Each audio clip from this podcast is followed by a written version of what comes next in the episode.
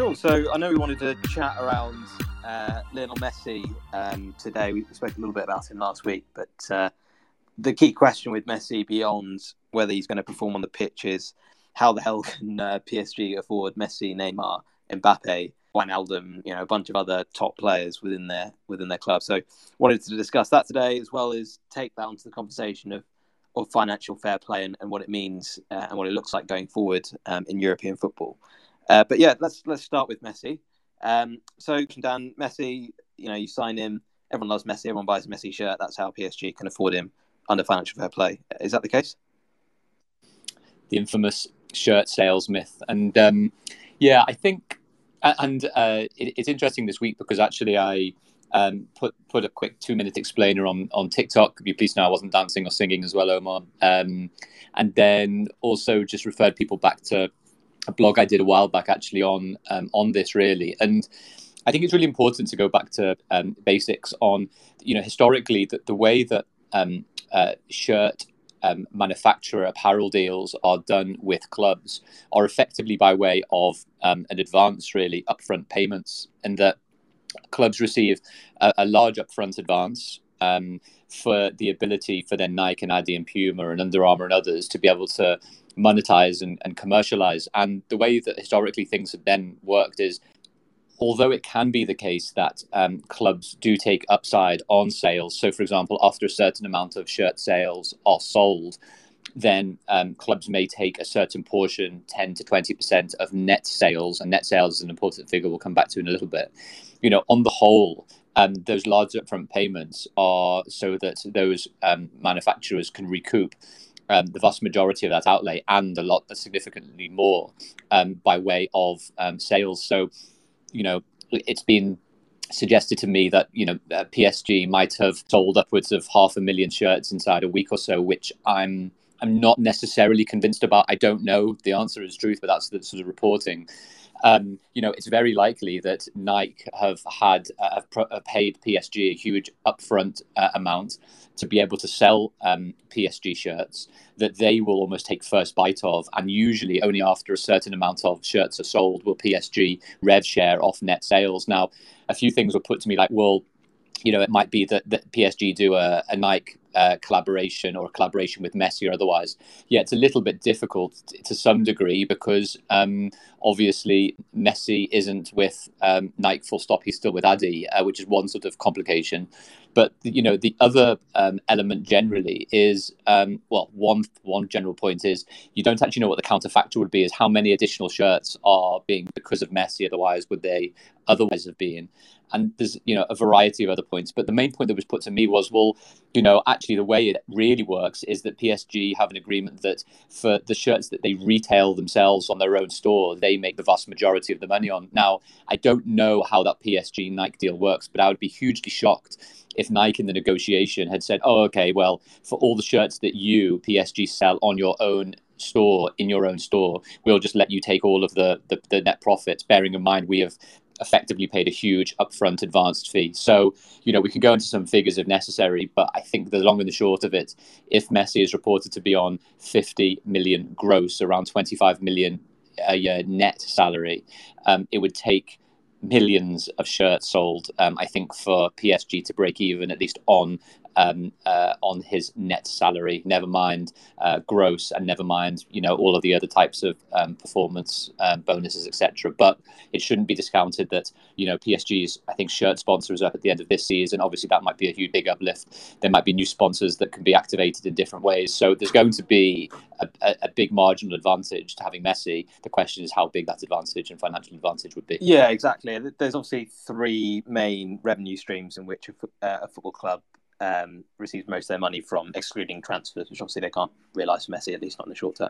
Um, so the first one is the commercial one, which we're discussing here in the shirt sales question. I think your point, you know, even forgetting the the kind of the way these deals are structured, the, the kind of opportunity cost point around you sign Messi, that just takes away someone who might have bought a Neymar shirt this year or an Mbappe shirt or an Wijnaldum shirt, whatever it was this year. I think kind of stands to reason that the, the effect can only be marginal. The the shirt, the, the commercial deals are certainly, are probably the biggest lever. Um, we saw when Ronaldo moved to Juventus, I think um, their Adidas deal shot up. I forget the exact numbers, but it was probably in the region of about fifty percent. Um, so that that is um, you know a, a source of revenue, but you know given the salary we're kind of is being reported, that still wouldn't be necessarily enough to cover a, a Messi salary. Um, match day income, there's only so much you can increase that as that's capped, and and actually broadcast income, there's only so much that more that P S G can can generate as well, because they're already finishing top of Ligue one each year. There's only so much more money you can generate from that, and they're already reaching the latter stages of the the Champions League, so there's only so much more money they can generate from that. So I think in my mind, yeah, anyone signing Messi, to a degree, anyone signing Ronaldo or any kind of transformative player like that is really a long-term play. It's around creating growing your brand, you know, associating yourself as one of the top clubs in the world, associating yourself with the top players and, you know, destination to go to. And long after Messi's gone, will there be benefits to people, you know, having that association with the club and, and perhaps supporting the club or wanting to go to see P S G games or buy a Ligue one subscription or, or whatever it is. So it, it strikes me that, yeah, there, it, there's no simple maths that can be done on, you know, sign Messi, revenues increase by X. It's it's a lot more a lot more complicated than that. Uh, and the last point, actually, on, on the broadcast revenues, I think most of Ligue one's broadcast deals are up in twenty twenty-four, so still three years away, which is when, which is probably long after Messi's left, probably to, to M L S. So um, I think, um, yeah, there's there's only limited short-term upside for, for P S G, but potentially uh, long-term. Um, but I wanted to get on to, obviously, this brings the question of F F P. If, if um, you know, P S G aren't going to make their revenue soar off the back of, of Messi deal, How how do they kind of comply with F F P, and, and also what, what are some of the kind of discussions happening at the moment with respect to F F P, particularly given given the pandemic? Well, it's a great one, because we were we were chatting previously, Omar, weren't we, about um, what we think, you know, P S G's um, trans, summer transfer activity adds to their, you know, wage bottom line um, on a on a weekly basis, and you know I was doing really some very very basic Um, back of a fag packet calculations, and if if Messi is adding a million gross himself, and the other four or five, Wijnaldum, who's obviously not on insignificant wages, on a free, Donnarumma, um, if I pronounce, can't pronounce, can never pronounce his name right, Hakimi as well, um, Ramos as well on a free, you, you'd have thought conservatively they're probably adding three to three and a half million euros um, per week. I'd thought, in truth, to the bottom line. Um, could be wrong, but you know it's gonna it's gonna be significant, significant money. It's that Wijnaldum and Ramos specifically um, are on, and actually Donnarumma, because he was on a free as well, wasn't he? So, um, three three million euros per week. Um, in addition, um, bearing in mind, obviously, they only paid a, trans- a significant transfer fee for um, for the, the previous Inter fullback.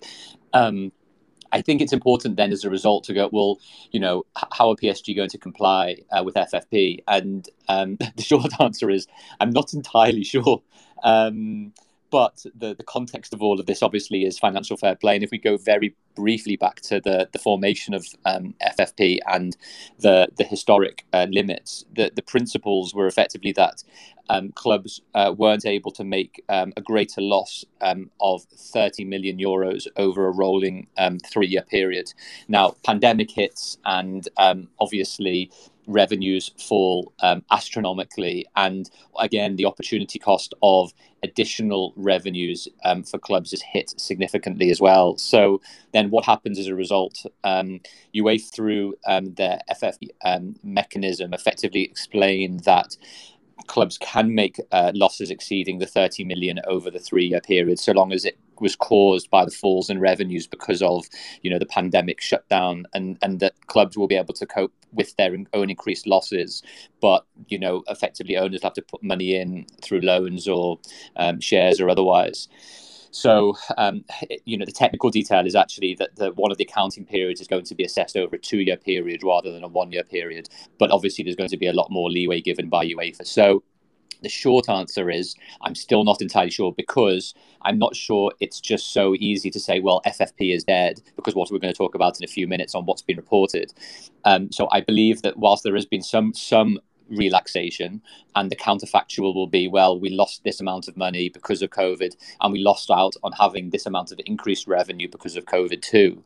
Um, there is going to be um, a lot of, um, you know, mathematical gymnastics that are going to potentially, but at the same time, P S G are adding significant um, costs to their bottom line, and who knows what, you know, additional revenues they're going to be at. But I think on that front, and we'll we'll talk about sort of the next evolution. You know, I think even a year ago, UEFA were talking about evolutionary step of UEFA of F F P, potentially away from loss-related matters, um, and and looking back at past accounting seasons to more real-time um, accounting, to more potentially um, salary cost controls, so salary caps, along with luxury taxes. And you know, fast forward to a few weeks ago now, um, you know, or even the last few days, has been reported in, in a number of um, sources that UEFA are going to be rejigging their F F P regulations potentially quite significantly after stakeholder consultation. Um, that, that there are quite, um, you know,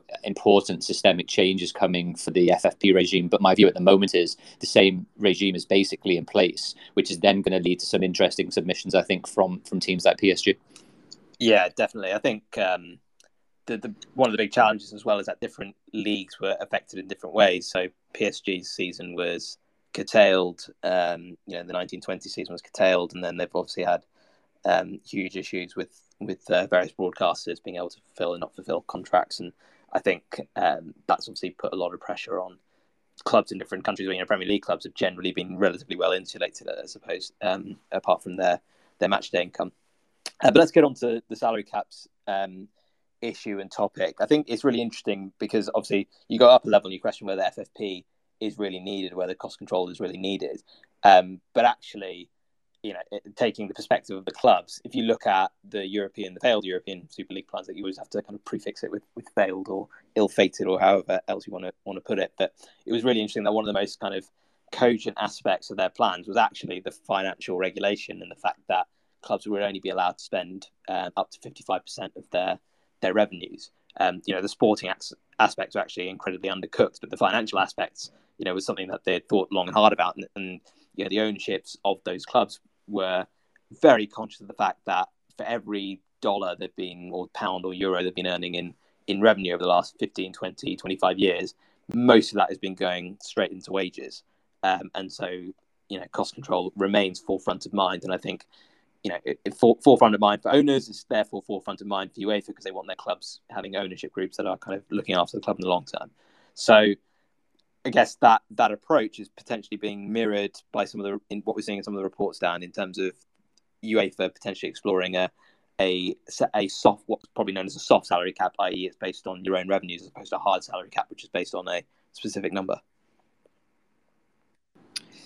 Yeah, exactly right. And Um, interesting, it should be noted that one of the, the F F P financial red flag indicators is whether wage to turnover is above, I think it's above seventy percent.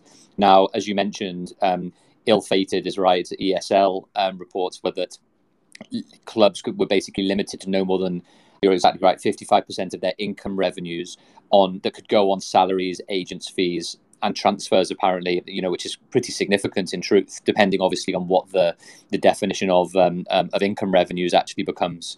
So, you know, when you take that into account um, and where you then uh, pivot away from three years worth of rolling accounts to understand the the the, the losses or profits that a, a club is actually making, to, you know, the new proposals with, with exactly as you said, so effectively soft salary cap with luxury tax.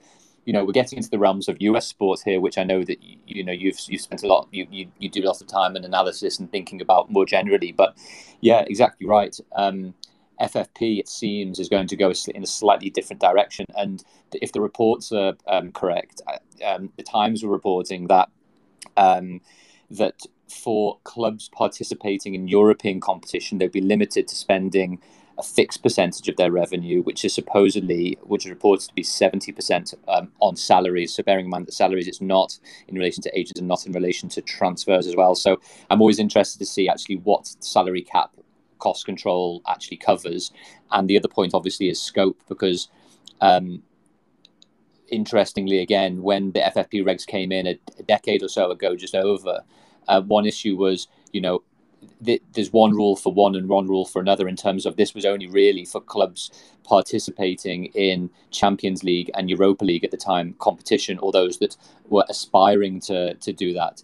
Um, the question now is, is that, you know, the the, the salary cap and potential, um, you know, luxury taxes for those clubs, you know, ultimately it's, in a way, um, to only be relevant to a certain number of clubs in each league. The real and interesting question, I think, is whether then domestic leagues incorporate similar types of controls or keep their licensing and cost control provisions as they currently are, um, because of the degree that they're working or, or not working. But uh, yeah, Omar, I'd be really interested in your thoughts generally on um, yeah, sal- salary cap, luxury tax issues. Where, where do you generally stand on things?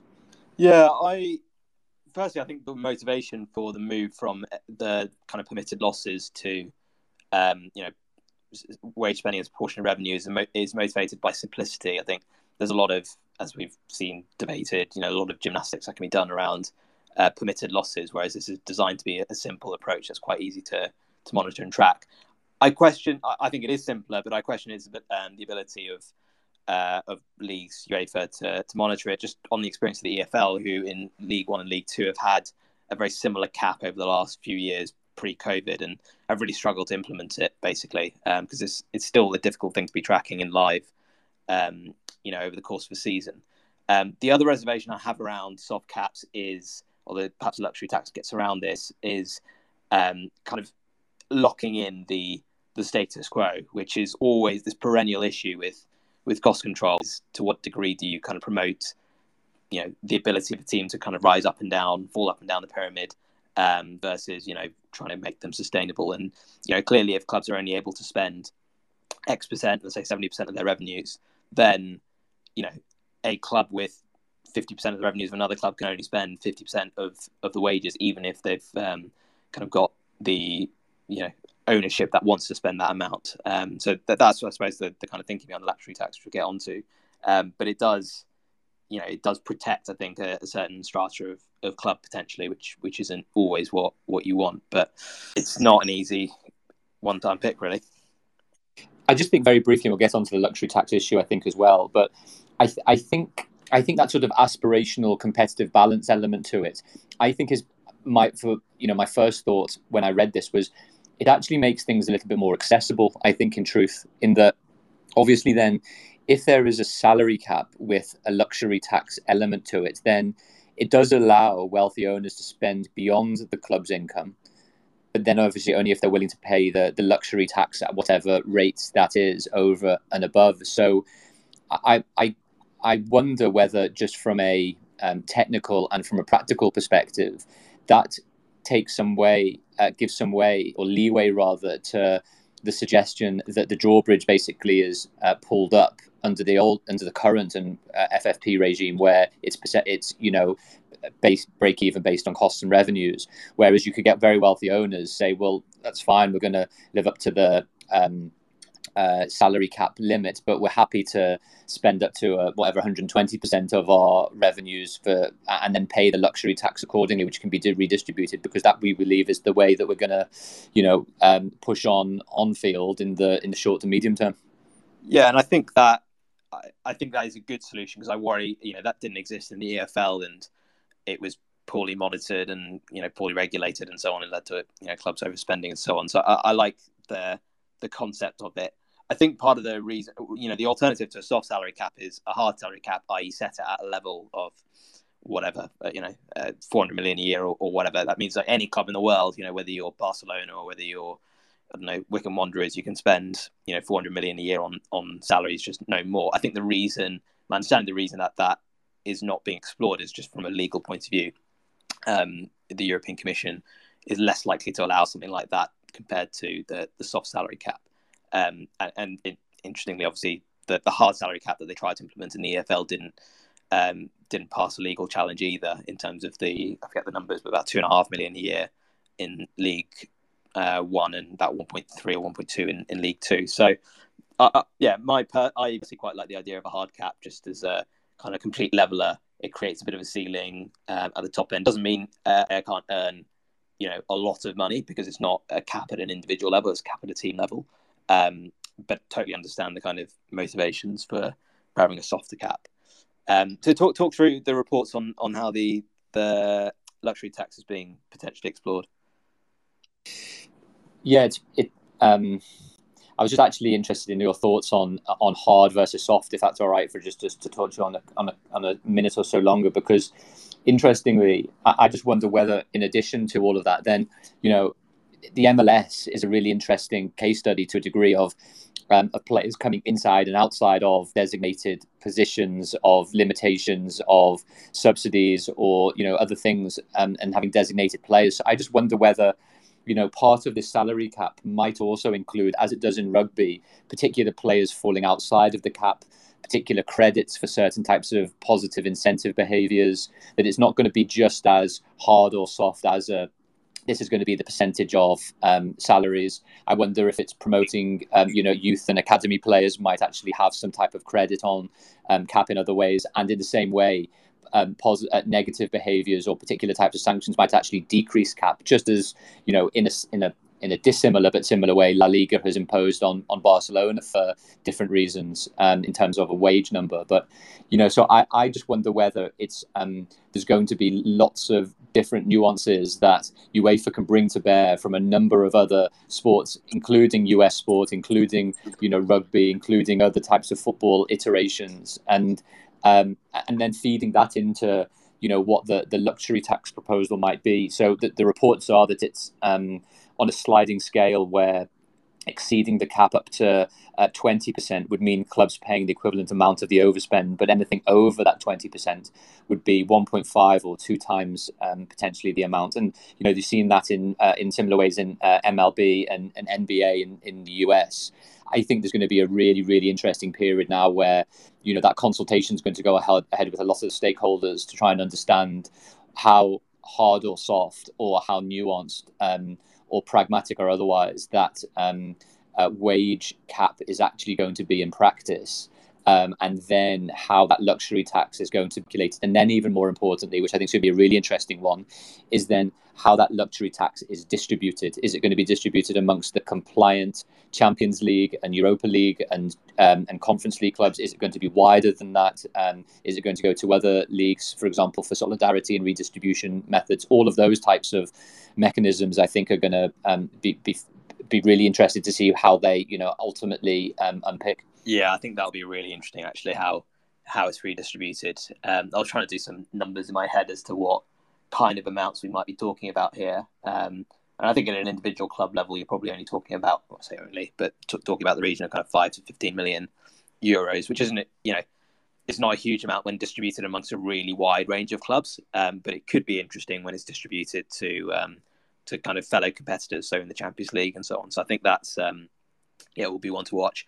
I'd personally caution against going down the M L S route. Um, you know, anyone who has worked with M L S teams or, or looked at the M L S rule book will know how much of a kind of stacking of Jenga blocks those rules and regs are around the different types of players and so on. And I think part of the issue we've had with F F P, and particularly the actions of the big clubs like P S G and Man City, is the lack of transparency in some ways, particularly for fans. Um, you know, the the the real lack of understanding as to what the breaches are, you know, what is, you know, market rate, sponsorship income, and all, all that type of thing.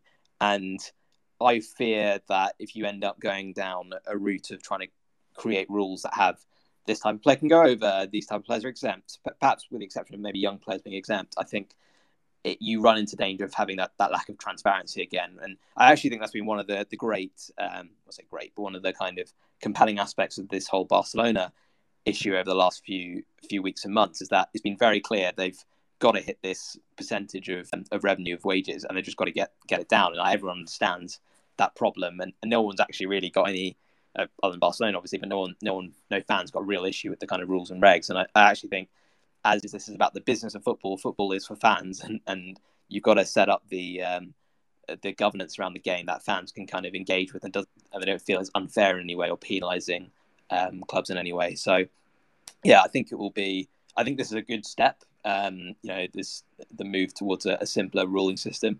Um, but it, yeah, I, I would caution against kind of over-engineering it, because I. Um, Yeah, I've seen in M L S that it can be quite it can be quite awkward and tricky to newcomers to M L S, which is not what you want. Totally agree. And just very briefly on that transparency point, I, I am absolutely um, um, sure that, well, not sure, I, I'm I'm confident, and hopefully that will continue to be the case, that, you know, I'm it's really important for, for confidence in the system that decisions are made public. You know, I still think there's a lot of, um, you know, we need to look at, there's a recent Newcastle decision, which was um, appealed in the High Court in the U K, whereby Um, a lot of parties still wanted the decision to be confidential because it was um, in confidential arbitration. So, um, you know, the same with, you know, UEFA, C A S, uh, FIFA awards.